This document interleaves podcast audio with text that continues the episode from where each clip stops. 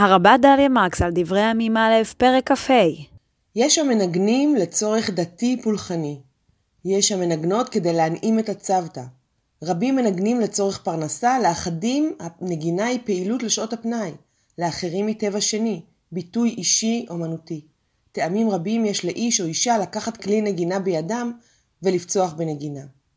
בפרקנו אנו רואים את תשומת הלב הרבה שהעניק דוד לחלוקת המהללים לאדוני, הלוויים המנגנים.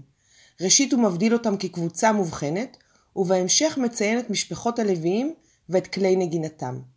הרגישות של דוד לחוויה האסתטית, לנגינה ולשירה בבית האל, נובעת אולי מכך שהוא עצמו היה מוזיקאי מחונן. מעט אנו יודעים על עבודת הקודש בבית בית המקדש הראשון, אבל ברור שהשירה ליוותה את הקרבת הקורבנות. ליוותה אותם, אבל לא הייתה עיקרה של העבודה. חומר רב יותר נוכל למצוא על תיאור העבודה בימי בית שני. על הקרבת קורבן הפסח למשל אנו קוראים במשנה פסחים פרק ה' משנה ז', יצתה כת ראשונה ונכנסה כת שנייה. יצתה שנייה נכנסה שלישית. כמעשה הראשונה, כך מעשה השנייה והשלישית. קראו את ההלל. אם גמרו, שנו, ואם שנו, שילשו, אף על פי שלא שילשו מימיהם. מכאן ששירת הלוויים הייתה מעין מוזיקת רקע להקרבת הפסח, וכאשר הסתיימה עבודת הקורבנות, חדלו הלוויים לשיר.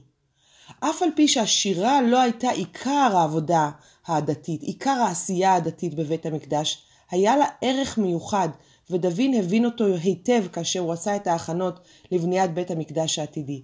הוא הבין שאת האל יש לעבוד בשמחה ובהנאה, ולא רק כדי לקיים את החובה הפולחנית, לצאת ידי חובה העשויה להיות שגרתית וחסרת השראה. ומי כדוד ידע שלעיתים רק המוזיקה יכלה להגיע לנימי נפש נסתרים ולרפא לבבות כואבים. לאחר חורבן המקדש, הפכה הנגינה, הפכה השירה המקודשת, הפכה התפילה לעיקר, כפי שאמר הנביא הושע, ונשלמה פרים שפתנו. פרי שפתנו בא במקום פרי הקורבן. ועתה היא שייכת לכולנו. כולנו יכולים ויכולות לבחור להיות כלוויים.